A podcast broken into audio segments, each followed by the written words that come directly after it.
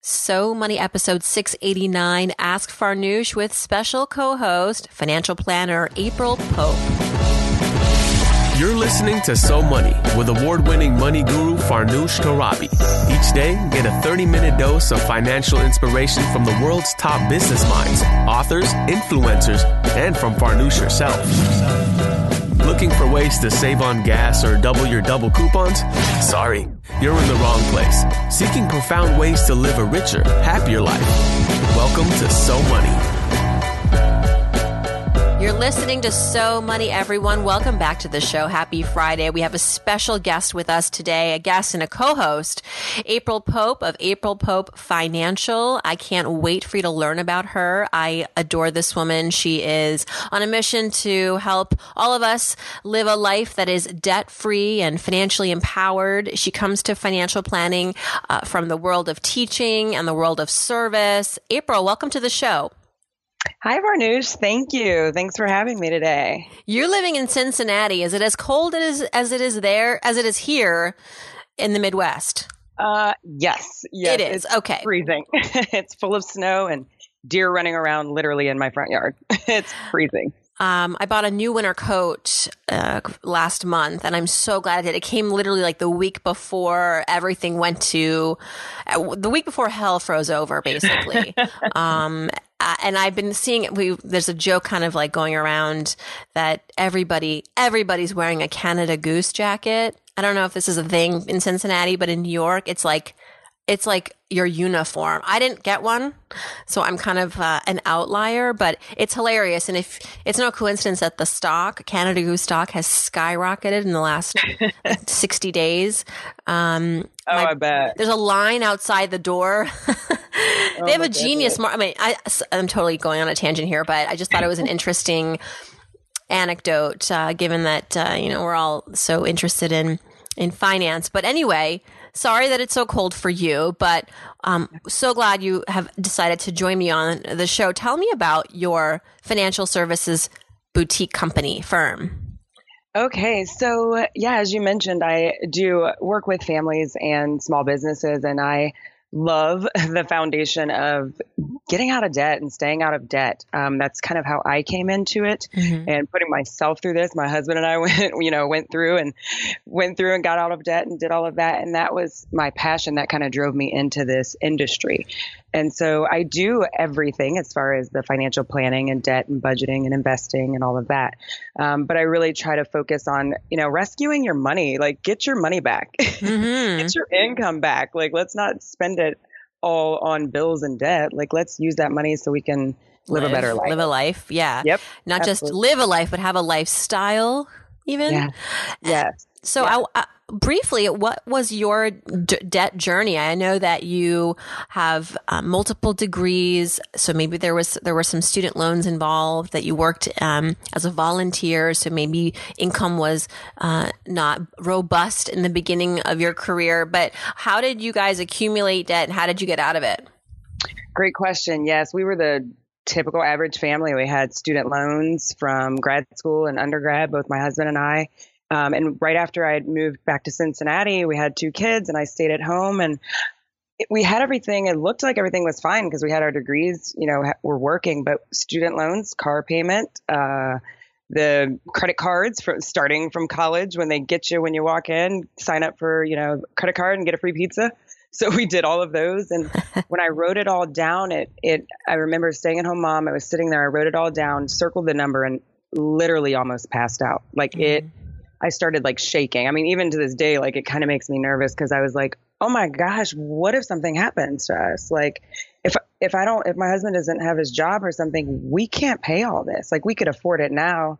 So that's when we buckled down, and I went crazy because I was sitting at home all day with the kids, and I just was like, we're selling everything. And fast forward, I mean, it took us four years, but we paid off $250,000 in debt. Wow. And went after it. And it was just so freeing afterwards to be able to, that's how I was able to leave the workforce and start my own business and really get out of that debt. So I knew how great that felt and I had to help other people get there.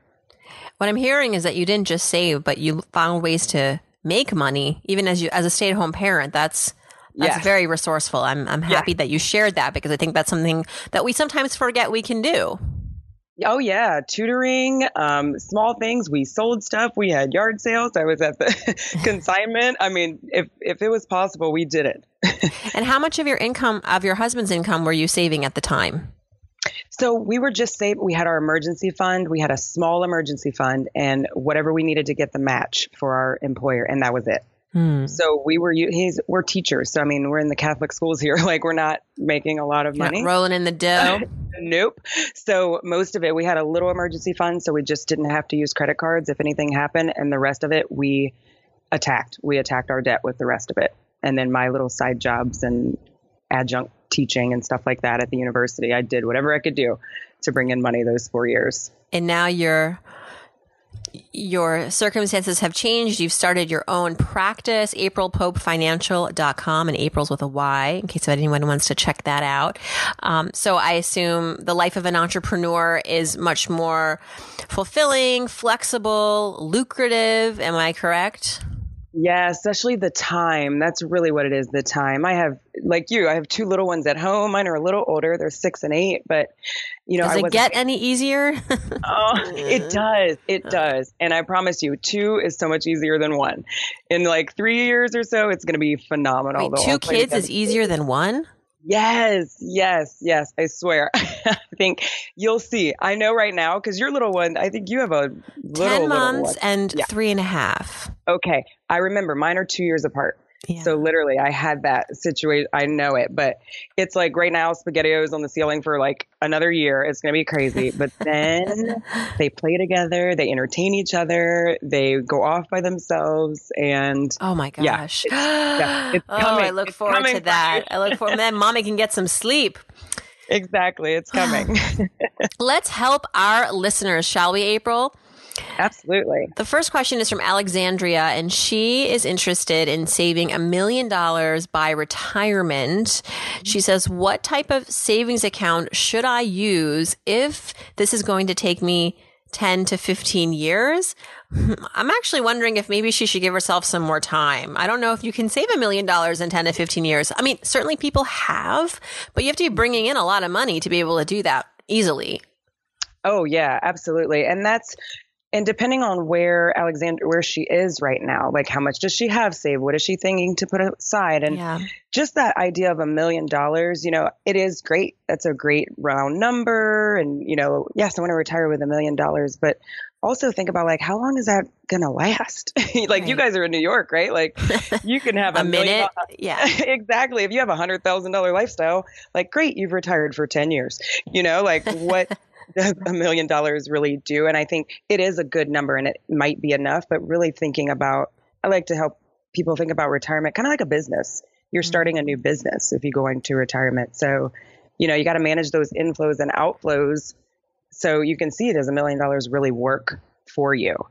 And yeah, what do you think? I agree. I wish we had had more information. Alexandria, if you wanted to follow up with me and give me some more facts as far as how much you have saved, like April talked about, um, what you make, what your currently, what your current savings rate is, when you plan to retire, what you plan to do in retirement. Do you plan to bring in some money? So that will help us to give us, give you more specific advice. But I think the things that you want to think about, and specifically she asks, what type of savings account should I be using? I mean, I don't really think of retirement as yes, you're saving, but you're what, what you're do, really doing with your money is you're investing it because you want to be able to uh, take advantage of compound interest. And with someone who has a 10 to 15 year time horizon timeline, you can afford a little bit more risk than just dumping it in, you know, a 0% interest bank account. So uh, I wouldn't take on too much risk if you're planning to retire in 15 years. That's not a ton of time, but certainly, you know, following the market and in some broad index funds, maybe reducing your stock exposure to no more than say 50%, maybe turning, uh, dialing up the bond exposure as you near retirement, that might be a better plan for you and, uh, get you some more bang for your buck. And so where you can open up some of these accounts, I mean, if you have a workplace 401k, that's a place to start or something like that, uh, an employer sponsored retirement account. There are also individual retirement accounts that can get you that kind of diversity and risk management. Then there are also robo advisors. We've talked about them ad nauseum on this show, and there's so many now. Mm-hmm. There's Wealthfront, Betterment, Ellevest. Um, you know, there's Specify from Citizens. There's the Charles Schwab investment platform. So look around, explore about, explore it online, see what you feel comfortable with. But I would invest this money wisely. Maybe work with a financial advisor in tandem to help you, you know, create that structure, that foundation. Um, but more importantly, really start thinking about what your life is going to be in retirement, what you envision, how will it look like, where will you be living, what will you be doing? All of that is going to matter and determine whether a million dollars is more than enough or not enough. yeah, absolutely. And if just thinking numbers for news, you were saying that, I mean, those, that's exactly the right thing. Those are great ideas. If they had just an example, let's just throw out there, she has a hundred thousand already, right? I mean, you can do these on any of the investment calculators and put out hypotheticals, but if she had a hundred thousand dollars and wanted to grow that in 15 years to a million dollars, you know, she's going to need to be putting away $1,500 a month and getting a 10% return average over those 15 years. So that's some, we're not getting that at the bank. The 10% return part is worrying. I mean, I don't know who, I don't know exactly. if you can get that consistently or even on average for just yeah. 15, for 15 years. years. Exactly. Yeah. So that shows you that's what you would have to do.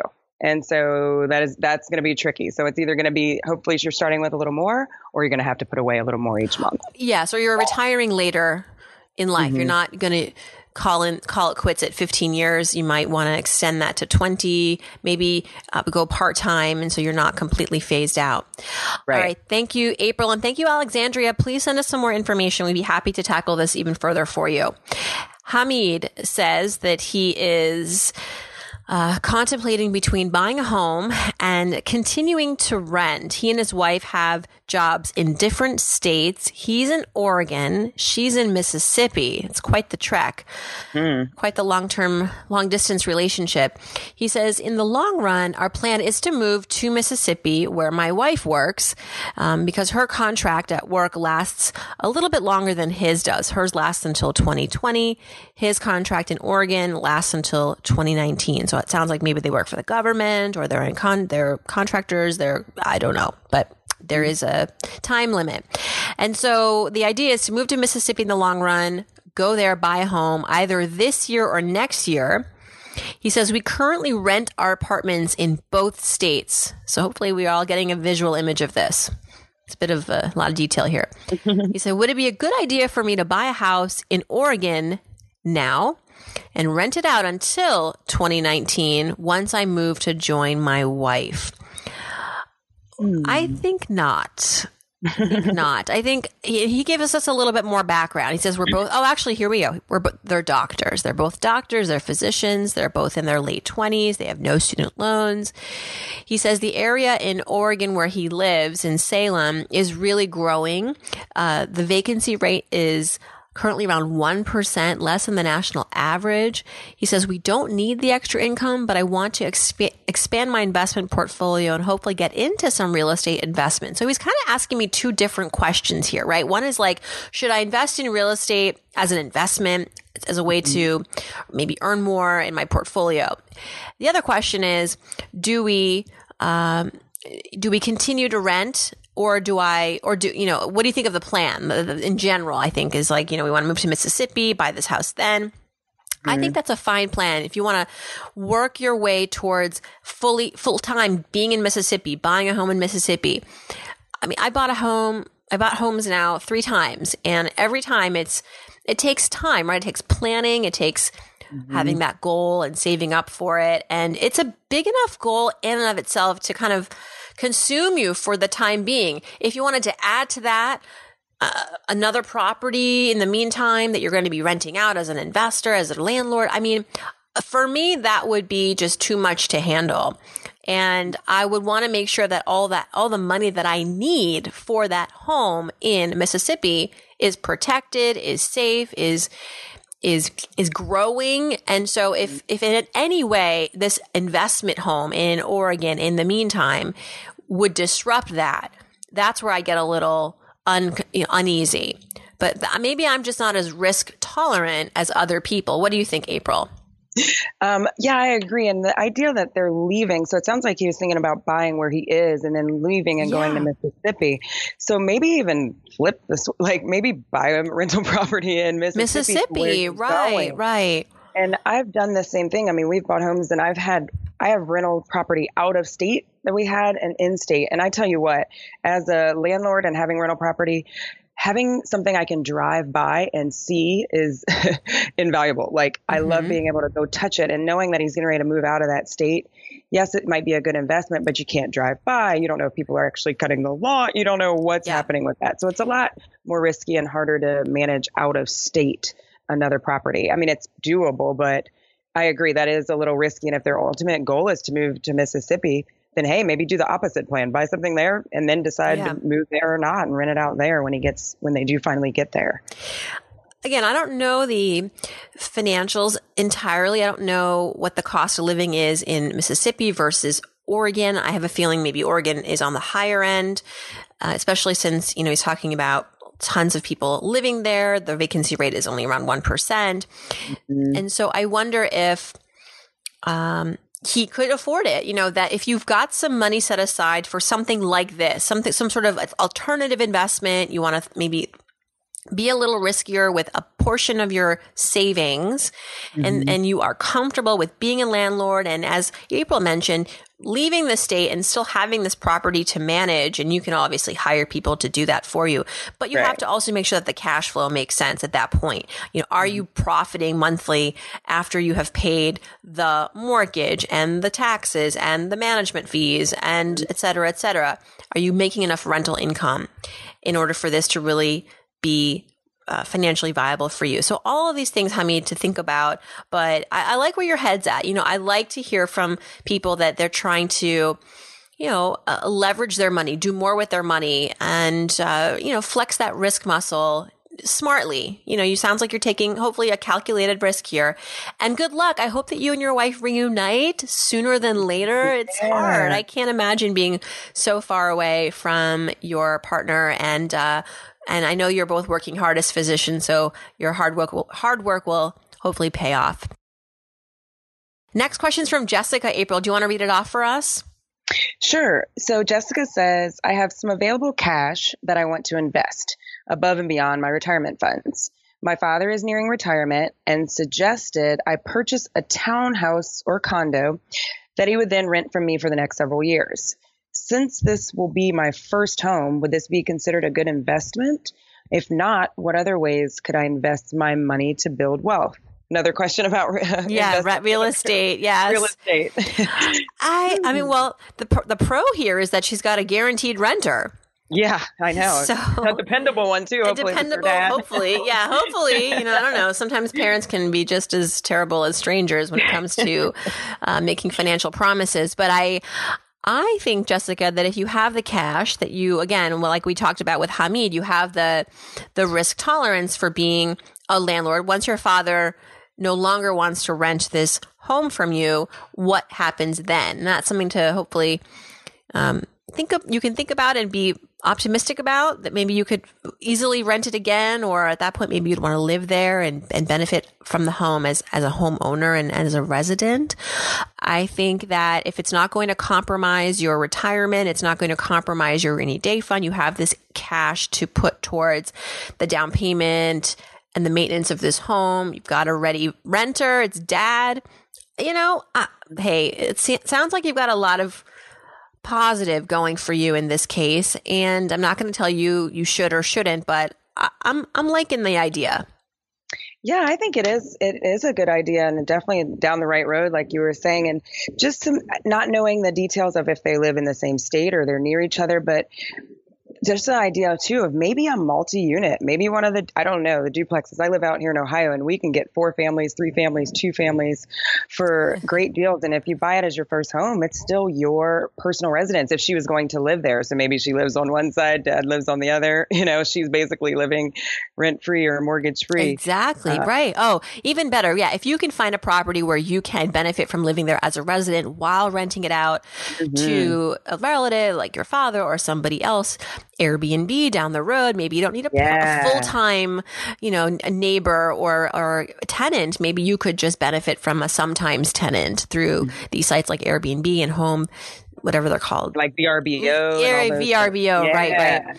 Yep. So yeah, I think maybe, and then, you know, do the math, make sure that, that you're going to be cash flow positive every month. That's, uh, usually a good litmus test for whether a, a rental property is worth it. But Jessica, I like, again, how you're thinking, and I hope that you and your dad can make this work. All right, mm. Chris is emailing me, and he is a fellow Penn Stater. Where did you go to school? April? I went to Wittenberg University here in Springfield, Ohio for undergrad, and then George Washington in DC for grad nice. school. How did you like DC? Oh, I loved it. I miss it. I miss it. I we would have not moved back to Ohio if it wouldn't been for these kids. No, we needed we needed family and grandparents and stuff to help. But my husband and I, we love living in DC. Oh, um, it, it, was just it was phenomenal. It's so I, diverse and food mm-hmm. and culture. Yeah, I miss it. mm, I hear that though about wanting to be near family and oh yeah, having some I, extra space probably out there and Ohio and too. babysitters. Yes, yes. well, he says that he's working on a personal budget. He just downloaded Mint, which uh, I write for. I write for their blog. Mint's obviously this great free budgeting app. He says, mm-hmm. "Can you help me determine how I should go about setting up my budget?" It sounds like he's looking for some rules of thumb, parameters, best advice. And I've written about this extensively, Chris. I, I, talk about this in my course as well, Master Your Money, which you can buy at investopedia.com. Yeah. Shameless plug. Um, I know. It looks like it's awesome. It's though. really, I, I, I'm really proud of it. It's going well. It's going well. I'm really proud of it. Something that I've always wanted to create. But, you know, with anyone out there who has done a course or has taken a course, you might know that, you know, it's not it's not so easy. It's a lot of, t- it's a lot of infrastructure. There's not just the teaching, but there's the marketing, the sales, the production. Oh, it's like a whole orchestration. So I, my little business of one didn't really have the bandwidth to do it solo. So I had, uh, the opportunity to partner with Investopedia, who's well versed in the course world. They produce wonderful courses. They have a library of all sorts of finance related courses and they hadn't yet done something about personal finance. So we paired up and made some magic and the course is $99. It's called Master no, Your Money. so affordable. Like, so affordable. Not? Yeah. Why we, not? I wanted it to be really, uh, you know, affordable because like a money course, you don't want to like going. Exactly. but you see some of those that are like, people are like, you know, let me help you get out of debt. And you're like, wait a minute. Yeah, it'll be $3,000 to do your course. Like, so I'll just not do it. Yeah. No, I, I just am so excited that it did come, like it's together. And I remember you talking about this because I've been following you and listening to your podcast forever. and I remember it being a dream in your head and you'd yeah. be talking, you're like, one day I'm going to do a course and I don't know how it's going to go. And like, it's here. Like, it's it here. here. Just dreams so come true. well, you can get 20% off with the code Farnoosh20. Just go to uh, academy.investopedia.com, academy.investopedia.com, and you can just search for either my name or Master Your Money. It's also probably on the homepage. It's somewhere. I wish there was an easy landing page to direct people to, but um, that hopefully yeah, will get you there. Your newsletter, they'll see it because I saw it. it yeah, that's true. And also, there's a great you, link in there. There's a link in the newsletter. If also you go to somoneycourse.com and sign up, I'll send you the link directly there along with the coupon code, so you don't have to go digging around. So somoneycourse.com if that's easier to remember. But Chris, I talk about budgeting in that course, and I'll give you some pointers. I think that I'll just give you kind of like the the pie here, right? So like no more than in April, chime in if you disagree or you're like, what? Uh, mm-hmm. but I think the financial textbooks typically recommend spending no more than a third of your paycheck on housing. And that's like the limit. You know, if you live in a big city like New York, you might be, you know, uh, raising your eyebrows at me, but it's so here maybe you want to you can spend a little bit more, but then you have to cut back on other aspects of your budget. But 30 to 33% is kind of where we recommend not overspending. That's the threshold. And if you can include things like your taxes, your home insurance, if you're an owner, your renter's insurance into that percentage, I think even better. If you you want to save at least 10% for uh, your retirement, 10 to 15%, either through a 401k or uh, a vehicle like an IRA, another 10% into a rainy day account until you have about six to nine months saved. And then you can take that 10% and put it someplace else.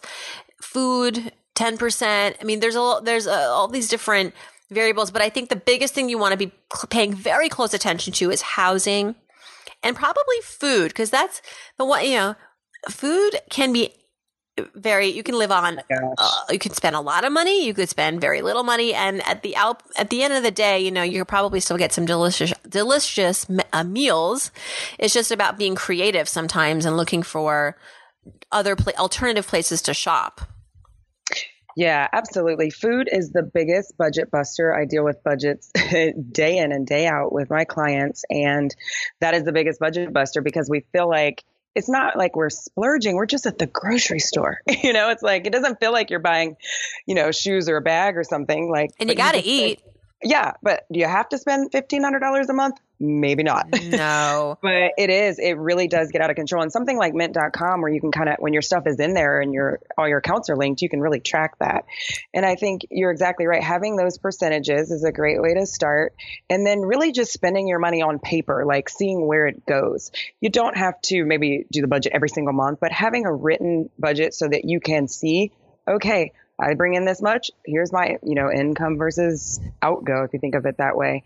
And also automating things, making sure. I know at uh, FinCon, just listening to David Bach, and I just love David Bach, but, you know, the automatic millionaire, but he's really into like automate, automate, automate. Make sure you're saving. So, like Farnoosh was saying, your rainy day, your your retirement, make that automatic. Mm-hmm. Um, and another thing I read, you might have seen this, Farnoosh. There's this thing been going around about annual budgets, and I've been reading some blog posts on it and it kind of makes sense. It was talking about we try to budget monthly, but things pop up. We don't remember. But if you do an annual budget and just think like, wait, this is what I bring in.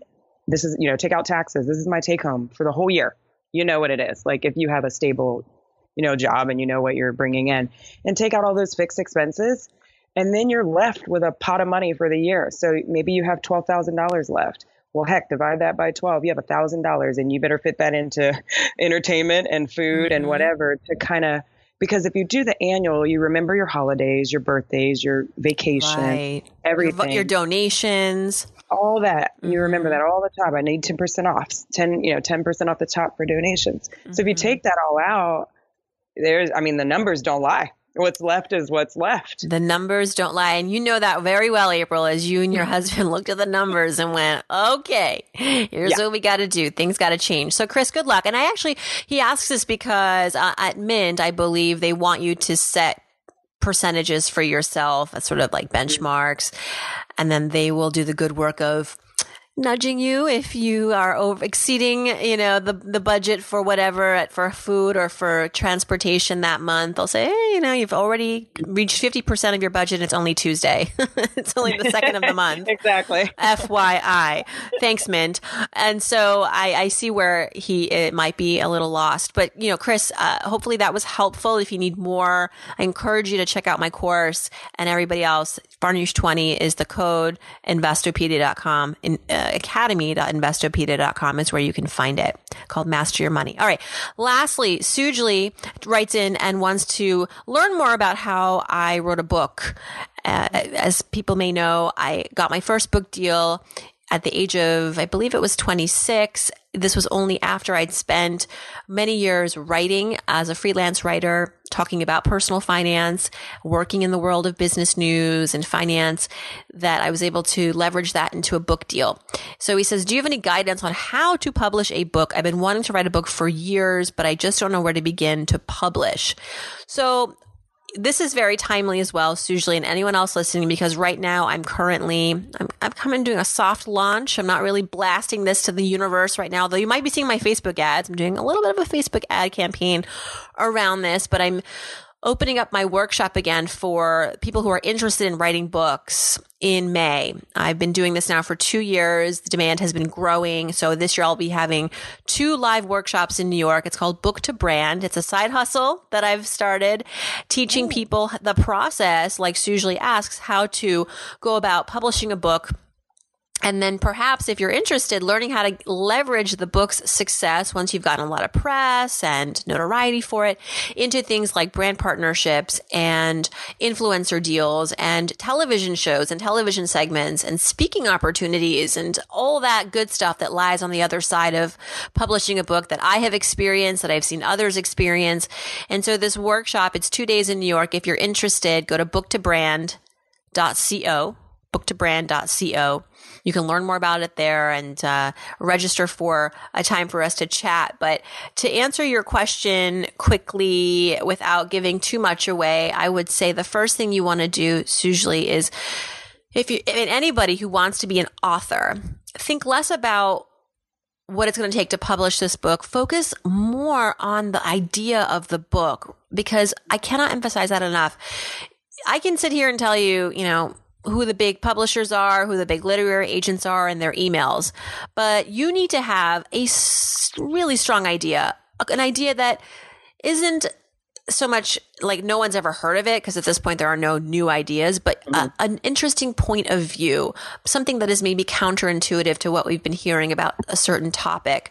Um, a particular personal journey that is just so heart wrenching, compelling, interesting, fascinating that maybe you've already ev- you've evidenced that you are somebody who has influence in the world that you want to introduce this book to. So if you're a health coach and you know you, showing that you have a following showing that you have people who trust you who believe you who hire you all of that is really important in shaping the kind of the book plan the book proposal.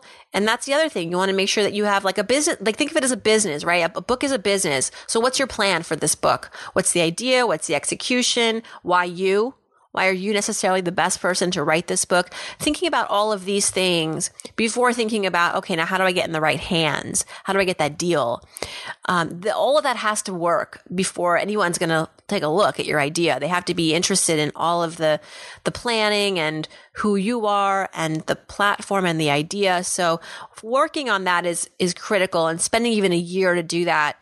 If you feel mm-hmm. like you're not in the right place, working on that it's like, you know, you want to buy a house and your credit score isn't where it needs to be. You got to spend the time to work on your credit to be eligible for that mortgage. So to be eligible for a book deal, you want to work on your brand, on your idea and really get it, uh, uh, to a point where you feel confident speaking about it because you got to get a, the elevator pitch ready.